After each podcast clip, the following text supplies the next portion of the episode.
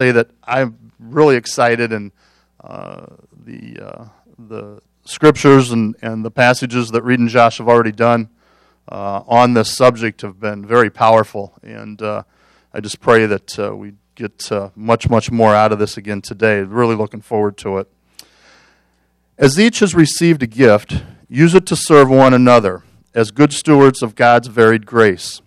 Whoever speaks, as one who speaks oracles of God Whoever serves, as one who serves by the strength that God supplies, in order that in everything God may be glorified through Jesus Christ.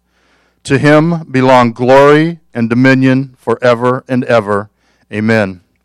Father, we thank you for this day that you've blessed us with. Father, we thank you for this time. Uh, Father, we just uh, pray that uh, as Josh uh, gives this sermon today, Father, that we have open minds, that uh, our hearts are touched by the uh, lesson that uh, Josh gives today. Father, we pray that uh, the words that Josh speaks, Father, are your words. Father, comfort him, uh, give him peace and uh, comfort as he delivers this message today. Father, we just we thank you for this building that you've blessed us with. Father, we thank you for our teachers of our youth. Uh, Father, bless them as they uh, work with our youth today. Father, we just ask that you be with the members of our congregation that are not with us today, uh, whether they're traveling or uh, maybe they're just uh, physically sick. Father, we just ask that your healing hand be upon them. Uh, Father, we love you. We thank you so much for your Son, Jesus. It's in his name that we pray. Amen.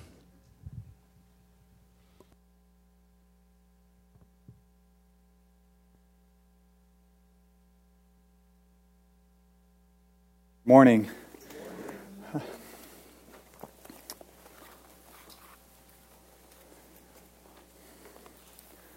Mind if I pray again? God, we just wait on you here this morning. We want to hear you speak. We want to be served by you. So, God, give us ears to hear what you have to say today. God, grant me words to speak, uh, that would be edifying and build up and strengthen and encourage and challenge and console and inspire. In all things, I pray that Christ would be exalted, that God, you would be glorified through him, that your Spirit would come, your Spirit would come in power. We need you to teach us, we need you to show us what your word says here. I pray that the enemy would have no place here this morning. We know that he um, is like a bird who seeks to snatch seed as it's sown. The seed is your word. God, I pray that he would find no place here to snatch what's sown this morning.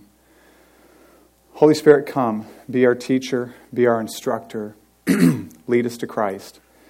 In his name we pray. Amen. I don't think it's an overstatement, though it may sound like one to say that one of the top privileges in your life is to serve in the church. I'm going to say that again because you might be trying to clear your ears out, okay? I don't think it's an overstatement, though it may sound like one, that one of the top privileges in your life is to serve in the church. Serving in the church is such an amazing, amazing thing. Think about what the church is. The church is called God's family. It's called God's house. In other places, it alludes to an army, God's army. The church is the congregation or the gathering of God's people. And think about what God's people are called in the scripture. They are called saints, they're called holy ones, they're called God's beloved children. In Psalm 16, David says something amazing. He says, And about the saints in the land, they are the most excellent ones, in whom is all of my delight. But I wonder how many agree with me. And probably most here, if you've been in church long, may agree intellectually. You might think, well, the Bible probably says something about the privilege of serving somewhere. So I'm not saying that you wouldn't agree intellectually, but I wonder how many agree affectionately with what I'm saying. When I say that serving in God's family, serving in the church, is an amazing, amazing, amazing thing. Now, notice no arm twisting, no pressurized sales pitch, no legalistic requirements, at least not yet, right? ah, but you may be thinking, but you're just like a slick infomercial salesman. You know those guys, right? They, they come and they sell you their product and they show you all the wonders of the product and they say it's only for 99 cents. Overstating things in order to get the sale. But I'm not doing that either. Serving in the church is such an amazing, amazing, glorious thing because it's all grace. It's all grace. It's all grace from beginning to end. Now, to be sure, there's obedience. To be sure, to serve in the church is to labor. To be sure, there's hard things to do. But it is a glorious and grace filled thing from beginning to end. Now, if I were a slick infomercial salesman, I would want you to trust what I'm saying at face value, right? I would just say, just take my word for it. And I would hide the fine print you know, on the bottom of the screen, really, really small, you can't see it. But rather than taking my word for it, what I want to do is I want to show you this from the Bible. For my word means nothing if it's not what God says. So I want to show you from the scriptures that this is, I think, what this passage we're looking at today says. I want you to believe what I'm saying because I think it's what the Bible says. I want you to believe what I've told you because I think it's what our text here this morning says to us. So if you would just allow me to read these two verses again, just two verses, and then we're going to jump in to and try to unpack what Peter says here. 1 Peter 4 10 and 11. As each has received a gift, let these words sink in. As each has received a gift, use it to serve one another as good stewards of God's varied grace. Whoever speaks as one who speaks oracles of God, whoever serves as one who supplies by the strength that God, excuse me, as one who serves by the strength that God supplies, in order that in everything God may be glorified through Jesus Christ. To him belong glory and dominion forever and ever. Here's the big idea I want you to get from this passage. The big idea I want you to get from this passage. This is the overarching idea I want you to get from this passage. And it comes in the form of an imperative or a just a straightforward statement, a command, you might say. And it's this don't serve in the church out of dutiful obligation. Don't do it, but rather out of gracious delight. Let me say that again. Don't serve in the church out of dutiful obligation. Okay, you got that sheet in your hand, or if you go out to the Welcome Center, you see those. Don't sign up for something out of dutiful obligation, but rather out of gracious delight. Now, to buy into this, I better unpack this statement in this passage, right? So, to buy into this, you may need to rethink some things about serving in the church. You may need to rethink some things about serving in the church. So, this morning, I want us to rethink service in the church, and I want us to do it in three areas. First, I want us to rethink the generosity of God.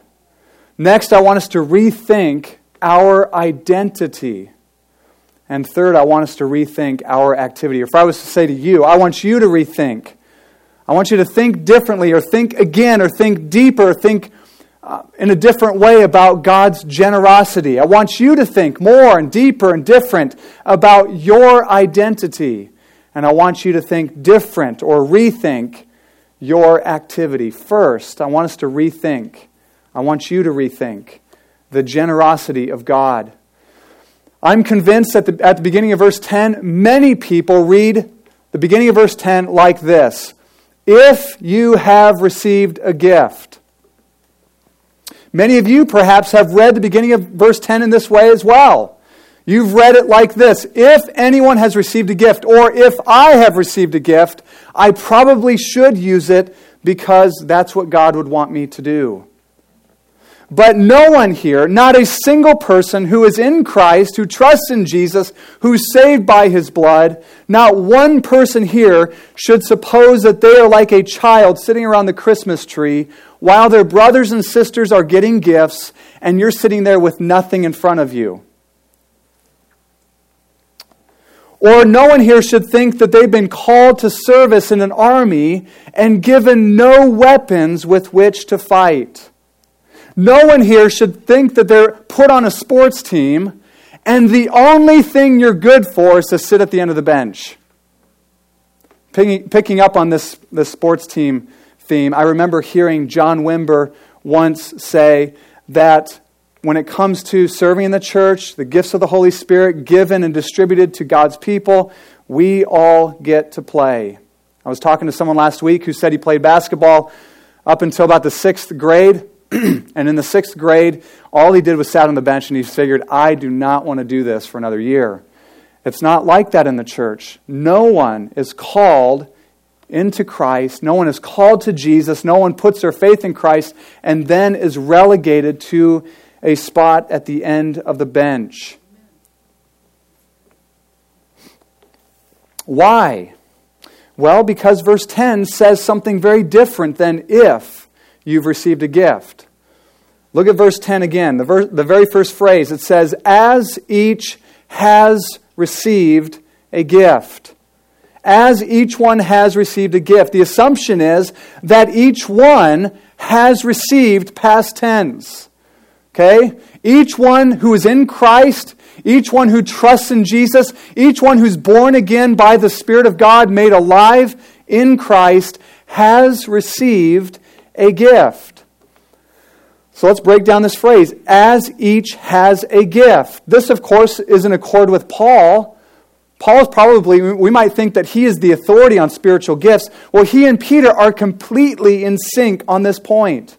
In 1 Corinthians 12 7, Paul says, Each one, to each one is given a manifestation of the Holy Spirit. He's talking about the gifts of the Spirit. So to each one is given. Now, some might be th- saying, well, if I have a gift, or I think I do, but it seems like such an insignificant gift. So, NASB, I think, does a good job at saying, putting a word in here that maybe isn't in the Greek, but I think it's implied. It says, as each has received a special gift. A special gift. Peter's not talking about just human talent that you were born with. Okay? You're tall, you can shoot baskets, uh, something, it's like, okay, you're going to be a basketball player. He's saying, at, Peter's saying, as each has received a special gift, signifying that it's not just natural abilities, but it's God's ability, God's supernatural ability given to his children. This is what's in view here. Peter says, as each one has received a gift not natural abilities, but a special gift from God. So, as each one has received a gift, it's not something that we get on our own, it's something that God gives to us. Something that we receive from the hand of God, from the open, gracious hand of our Father. Gifts are things that God gives, it's things that He gives freely. It's nothing that we could ever, in a million years of our best moments, we could never earn them. God gives graciously to his children. We could not pay or co- coerce God out of a gift in order for him to give it to us. So, without, without irreverence, I hope, I, I, I may rephrase verse 10 like this as our gracious God has given a special gift to each of his children.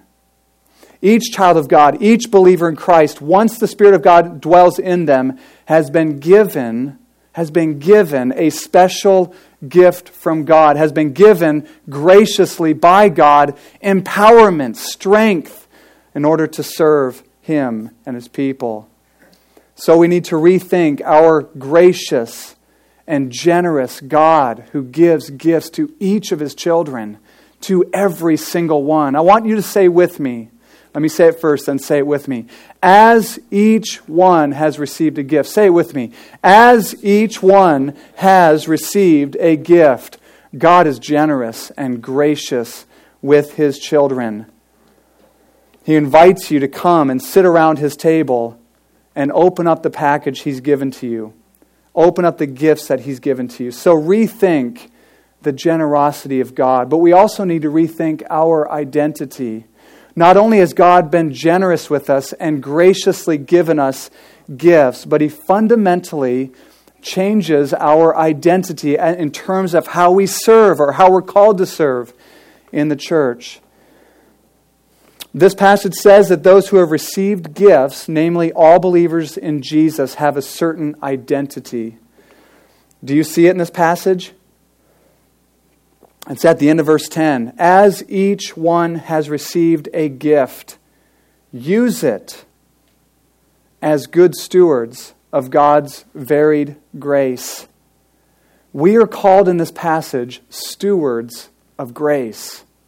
We are called stewards of grace. A steward is maybe not a very common word in our culture now. Think of manager. We are called to be managers of grace. Think about this. You are not God's employee. He is not your boss. Okay? I think some many people see God as, as a boss. They're working for him in kind of this, this employer employee relationship. That's not the way that it is. You are not working in God's sweatshop when you're called to service. He is not your taskmaster. You are a steward of grace. You are a manager of grace. The picture of that, that the steward of grace, this phrase, steward of grace, the picture that we get is of an owner of a house who has left stewards in charge of his estate and has given to each a portion of his re- rich resources in order to manage. What an amazing privilege. Think about this. God has given us a portion of His rich resources. We are called stewards of grace. What this first means is that if you are in Christ, you have received rich and glorious grace. For you have been brought into God's own house. To be a steward of grace means to be brought into God's house and be given rich resources and be given a portion of the estate in which to manage. You've been brought into God's house. The God of all grace, Peter says in 1 Peter 5:10, has richly lavished his grace upon you. If you are in Christ, I love this phrase. Paul, Paul uses it in, in Ephesians 1 that he's lavished his grace upon us. Lavished it. It's like we are dripping and overflowing with God's rich grace.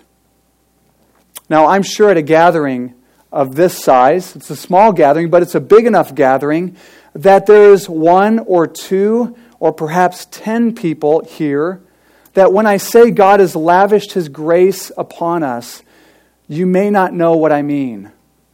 You may be wondering, what does he mean by that? Lavish grace. I know of no better place to turn than Ephesians chapter 1, which has been a passage I've been looking at for the last probably three weeks or so, actually, probably since the beginning of the year. Listen to what Paul says. I'm just going to read several verses here and think about how grace has come to you through Jesus Christ. Now, this is for the believer in Christ, right? So, as I'm saying these things, if right now you're like, I don't know what that means, right now as I read these verses, look to Jesus and grace is lavished upon you. Paul says this Blessed be the God and Father of our Lord Jesus Christ, who has blessed us in Christ with every spiritual blessing in the heavenly places even as he chose us in him before the foundation of the world to be holy and blameless before him. So, the first grace given, it's anchored in eternity past. He chose us in Christ before the foundation of the world. He predestined us for adoption as sons through Jesus Christ. Next, grace. He's adopted us into his family. We once were like orphans. We once were alienated from God. And he didn't just bring us into his yard, he brought us right into his home. He adopted us into his family. According to the purpose of his will, to the praise of his glorious grace, with which he has blessed us in the beloved or in Christ. In him we have redemption through his blood, the forgiveness of our trespasses according to the riches of his grace. Forgiveness of sins, past, present, and future, they're all taken care of through Christ and in Christ. The riches of his grace, which he lavished upon us. We have obtained an inheritance, having been predestined according to the purpose of him who works all things according to the counsel of his will Verse 13 In him you also, when you heard the gospel of truth, the, the gospel of your salvation, and believed in him, were sealed with the promised Holy Spirit. The Holy Spirit came and now lives inside of us. Grace has been given to us, grace has been lavished upon us. Do you know this lavish grace that has been given to you? That right now, by virtue of being in Christ, God loves you with an everlasting love and bestows upon you the highest honor of being called a son of God. Yes, women, you too, right? It's more of a, a, a, a, stature thing. You are called a son of God. You are brought right into his family and called a son of God. Grace has been lavished upon you. You are called a steward of this grace. Now, the only way that you can manage grace well is when you know that it's been poured out upon you. Right? The only way that you can manage grace or steward grace is when you know that it has come to you so richly and so freely through Jesus. So, first, to be a steward of grace means that you have received God's rich and glorious grace in a lavish way, in a glorious way. But it also means that He has entrusted this grace to us. He's entrusted it to us.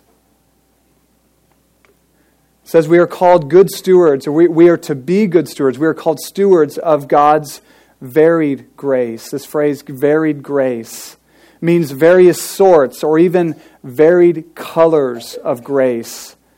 So, if I could use another analogy, think of a color palette. And God has this canvas, white canvas. And each of us are stewards of a beautiful color of grace, and all part of a painting. And God, the God of all grace, the God of glorious grace, who has poured out his grace upon us, as we steward his grace well, it's like he picks us up and makes a stroke on the canvas and picks somebody else up and makes a stroke on the canvas and picks somebody else up and makes a stroke on the canvas and he's making a beautiful mosaic of his grace. Wouldn't it be terrible if we were all the same and we all had to fit some very restricted mold of one or two gifts?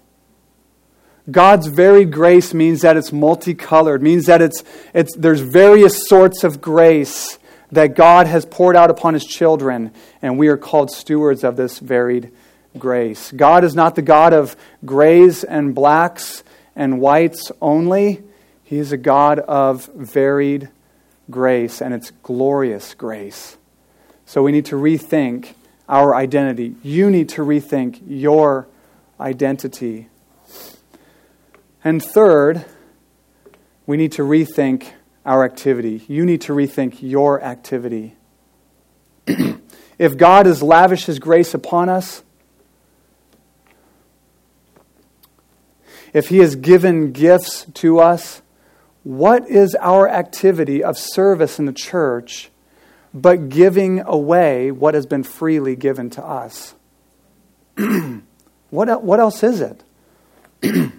He's given, He's poured out, He's lavished upon us. He's given so freely and so richly. We are overflowing with grace. And it's simply to Allow God to use us to be a vessel through which His grace flows to others. So our activity is this it's to use our gifts, whether it's a speaking gift or a service gift, to speak in such a way that it's God speaking, or to serve in such a way that it's God serving. Now, it's fitting to get to the activity or to get to the service part after we've laid the groundwork of grace. How many know here that the Christian message is not primarily about what you do, but is primarily, supremely, about what God has done through Jesus Christ?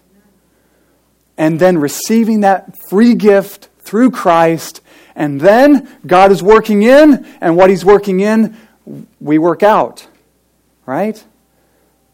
So now it's safe to talk about our activity. It's safe to talk about your activity. Now, what do we do? Okay? What do we do now? You've received a gift. It's been given freely. God has lavished His grace. He calls you a steward of grace. Now, what? God has given gifts to His children, He's lavished grace. And it's not meant to stop with us. No dead end here, right? It doesn't come to me and meet a dead end. At least it's not supposed to. Grace has been given, lavished upon me by the God of all grace. Gifts have been given to me. I've been called a steward of grace. Now I am to be a good steward that acts like a distribution center. Things are flowing through me, and I'm just distributing wherever I go hopefully, right? That's what we're called to. That's where we're going. That's the activity. Grace has come. Jesus puts it this way Matthew 10, he sends out his disciples and he says this freely you've received, freely give. Freely you've received. You've received freely, so freely. God has without anything that we could ever possibly do to merit it. God has poured out mercy, grace, love, forgiveness, salvation. He's given it to us. His Spirit lives inside of us. We are children of God. And we could never look inside of us and say, Well, I'm a child of God because thus and so of what I did. We only look away. We look at Christ and we say, What grace! What grace! And because of that, freely we've received. Because He's freely lavished His grace on us, we are called to freely give what He's given to us.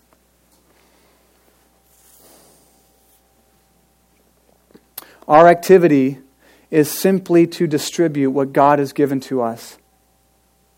I think a wonderful picture of this is when Jesus is feeding the multitudes, and there's a few different accounts of this, a couple different accounts of this, where he's feeding the multitudes, and you remember, I believe it was Philip that said, How are we going to feed all these? Because Jesus said, Feed the people, and Philip said, How are we going to do that?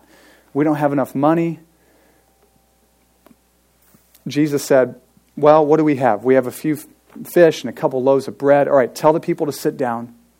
Jesus took the little bit of food, performed a miracle, right? He looked up and blessed God and began breaking it apart. And what did he do? Did he call people, the groups forward to give? No, he, he gave it to his apostles. He gave them the food, and they distributed to the people. The miracle, Christ did the miracle, right? They just gave it away. They just distributed it to the people. Christ is a miracle worker. Christ is all powerful.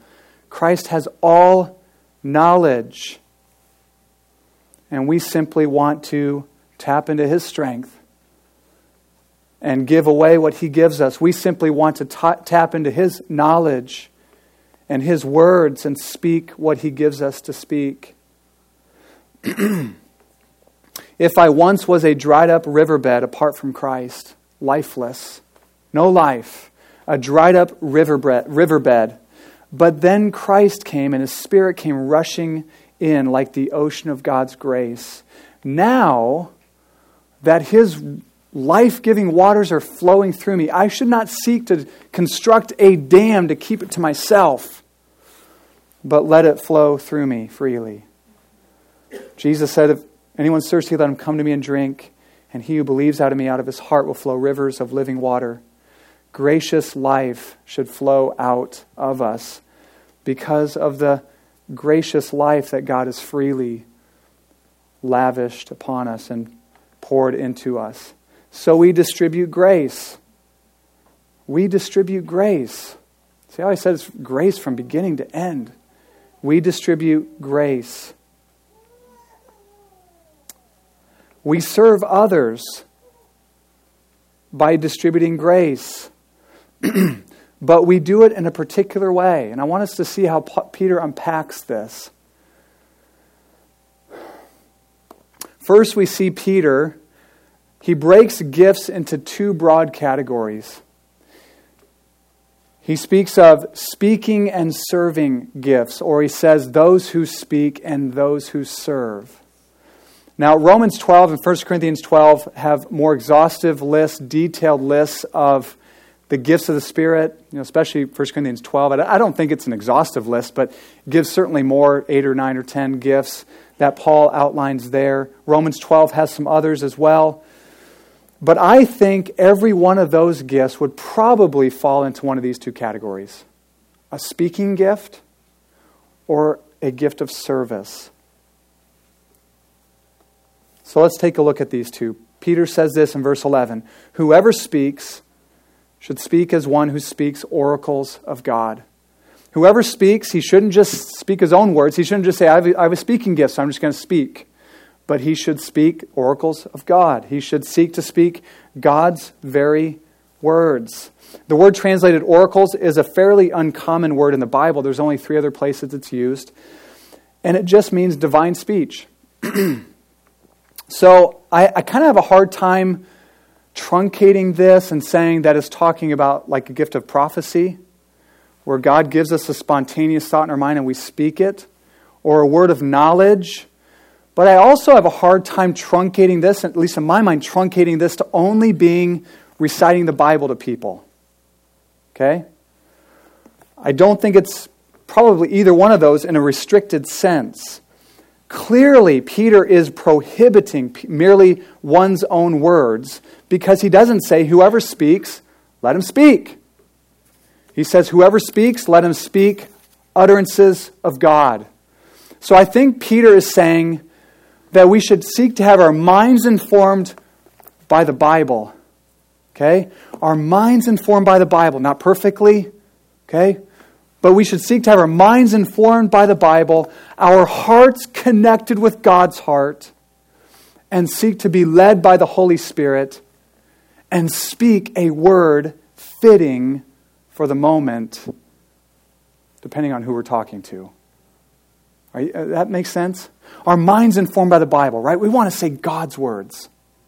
We don't want to just say whatever comes to our minds a heart that's connected with God. Because how many know you can know the Bible and miss the heartbeat of God?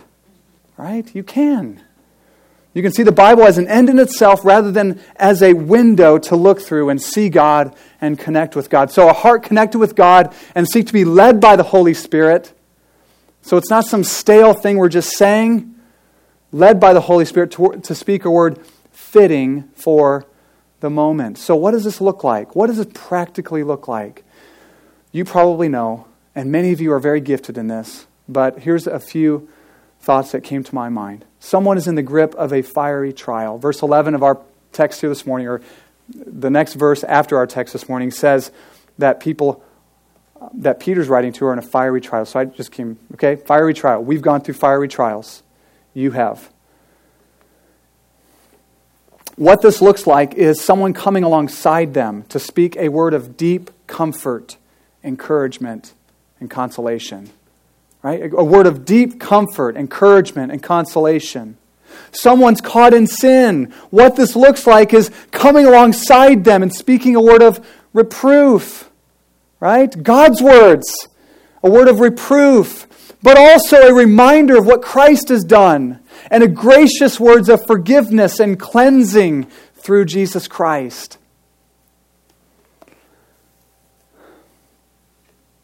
Some here are, and I'm, I'm just speaking this because I want you to be inspired this morning. I don't want just to give you what the Bible says, but I want you to be moved in your own heart this morning that some of you are gifted in this way. Some here are particularly gifted to speak words of prophecy, words of knowledge, words of wisdom. God has gifted you in a powerful way to do that speak the utterances of God. Some here are particularly, gift, particularly gifted to teach, whether it's a small group or children or youth.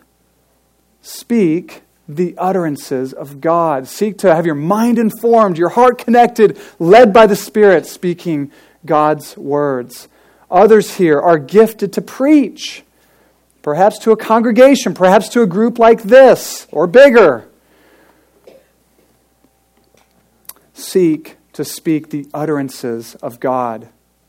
Let your mind be filled with the Scriptures, your heart affectionately connected to God's heart, and your will submitted to the Spirit, and speak. Okay, so that's speaking. Whoever serves, Peter says later in verse 11, as one who serves by the strength which God supplies. Whoever serves should do it not in their own strength, but intentionally drawing from God's strength. Here's how I envision this, okay? Whether it's something that you deem small or big, something that you think you can do in your own strength, all right? I can pass these trays in my own strength. I don't need God's help, right? Or something big that you're like, I could never do that, but I'm being called on to do it. Whatever it is, you take a moment if you have to and say, God, I'm going to do this thing, and I want to draw from your strength. I want to serve in your strength. I don't want to do this in my own strength. I want to serve in your strength. Even this thing I could do on my own, I want to do it in your strength. I want you to supply to me your strength to do this. So, a family in a crisis and you feel impressed to take their kids for a night or a weekend. That would take the strength of the Lord, right? Especially if you have your own kids. Draw from God's supply. Don't say, I can do I no problem. I can do that. Draw from God's supply. A brother or sister sick, diseased, or laid up in bed with a bad back. Some here are in a powerful way gifted with gifts of healings to pray and see one healed.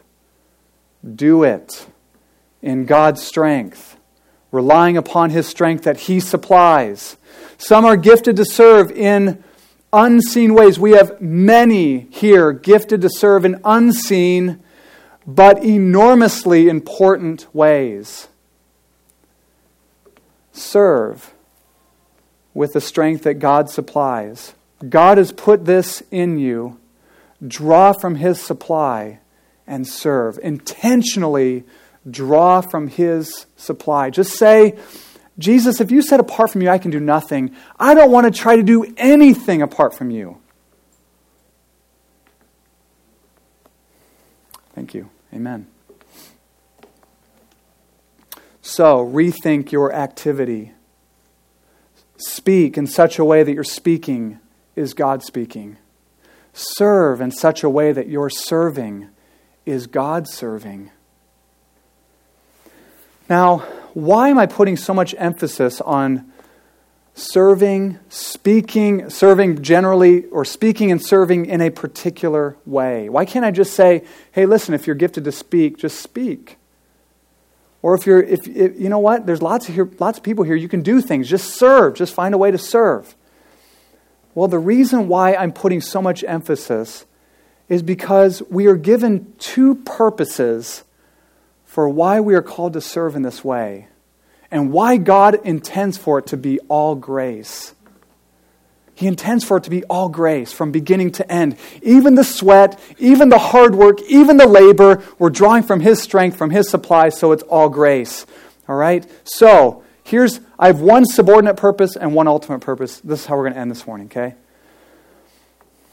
One subordinate purpose, one ultimate purpose. The subordinate purpose is this we are to serve, whether it's speaking or getting our hands dirty and serving, nitty gritty serving, coming along people and serving them in a particular way, first, so that the church is served best and most effectively. Okay? So that the one another among us, right? Peter says this We've received gifts so that we can serve one another. Who's the one another? We, of course, we should serve everyone. We should serve everyone we come into contact with as God opens the door and allows. But the emphasis here is that the church would be well served. That God would be building up his church through you and me serving one another. So, we're to serve in this way where we're drawing from God's supply where we're speaking His words, we're longing to speak His words and careful to speak His words, and wanting to draw from His supply in every task that we do, so that the church is served best and most effectively. When stewards of God's lavish grace serve in His strength and speak His words, God is serving and God is speaking. And when we're not serving or not speaking in this way, it's just us. It might be nice, right? But it's God intends that he would serve and he would speak through our service and our speaking. The Lord loves to serve and speak to his children. He loves to, bringing great blessing to them. And he loves to do this through other children of his stewards of grace. Which leads me to the ultimate purpose. the ultimate purpose that we're to do it in a, that, that God is calling on us to draw from His strength, to see ourselves as stewards of grace, to use the gifts that He's given us to serve, and to do it in a particular way is so that God is glorified. It's so that God is glorified. It's not about us getting accolades. It's not about people being seen. It's not about even secretly, right, patting ourselves on the back. It's about God getting glory. And that's, that's Peter's, I mean, that's, that's, he makes a beeline for that at the end of verse 11. Whoever speaks as one who speaks oracles of God, whoever serves as one who serves by the strength that God supplies, in order that in everything God may be glorified through Jesus Christ. In order that in everything God would, would receive glory. In the most seemingly, now it's not menial, but in the most seemingly menial task in the church, in the most unseen thing, going up and embracing someone who's hurting, God is glorified in that when we draw from His supply, when we draw from His strength. Speaking one sentence when it's the utterances of God is better than speaking a thousand sentences that are from us. God is glorified. There is no higher aim in the church. There's no higher aim. Paul says this in Ephesians 3 um, when he's talking about now to him who is able to do beyond all that we ask or imagine, according to the power that's at work within us, to him be glory in the church, now and throughout all generations. There's no higher or more worthy purpose than this that God would get glory in our service in the church. The gifts, now it says through Christ. I was like, why does it say through Christ? Why didn't it just say that so that God would be glorified? It says through Christ. Why? Because the gifts come through Christ. The gifts come through Christ, right? We've all received gifts, they come through Jesus. Grace is lavished on us through Christ so that we are now stewards of grace. And the service is offered, or is, to, is should be offered, through Christ. Isn't it amazing? God is in all of this from beginning to end. He lavishes His grace upon us. He calls us stewards of grace. He gives gifts. And then He says, Speak, but draw from my words to speak, and serve, but draw from my supply to serve. So grace comes from God like an ocean. We are like rivers, and we should not hoard and be bad stewards, but liberally distribute what God has given us, and thus be good stewards of God's grace through Christ. And it all flows, when we do it this way, it all flows. The ocean of God's grace comes to us, and it all flows to the glory of God's, or excuse me, the ocean of God's glory. What joy and life and glory to God. What grace. What a privilege to serve in the church. So I want us to rethink this morning what service in the church is. And then I want you to stir up, as Paul said to Timothy, stir up the gift of God that's in you and distribute the grace that God has given so that He's glorified and the church is strengthened and built up. Let's pray. God of all grace, God of lavish, limitless, wondrous grace, let us never, God, think of amazing grace as just ordinary grace. Let us never, God, lose sight of this unspeakably wonderful reality called grace. You've given us gifts by grace, you've saved us by grace, you call us stewards of grace, and you want us to use our gifts, which is simply distributing grace. God, wreck us this morning with your grace, I pray. In a good way, God. Overwhelm us, God, this morning with your grace. God, if some here never have known your grace, God, I pray, speak life this morning. Shine light, God, into souls.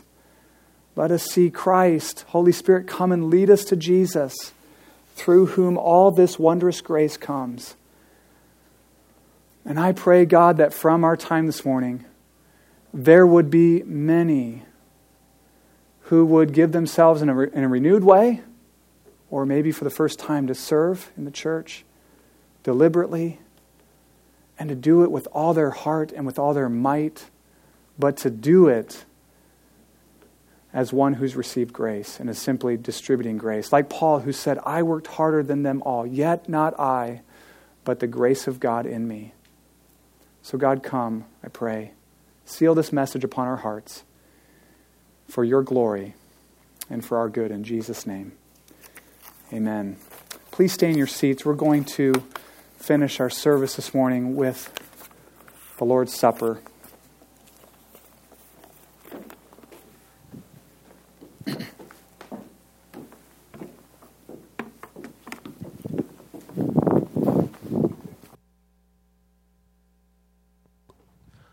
I'm so encouraged just to think about how we get to celebrate the Lord's Supper, um, just in light of what Josh just shared. Um, you know, thinking of 1 Corinthians 11, as you know, we're to do this in remembrance of Christ. So, why do we do the Lord's Supper? Why do we do communion? It's in remembrance of Christ and what He did. Um, you know, just as I thought about this, I'm, God, God loves us. Obviously, He gave His life for us. Jesus did. Um,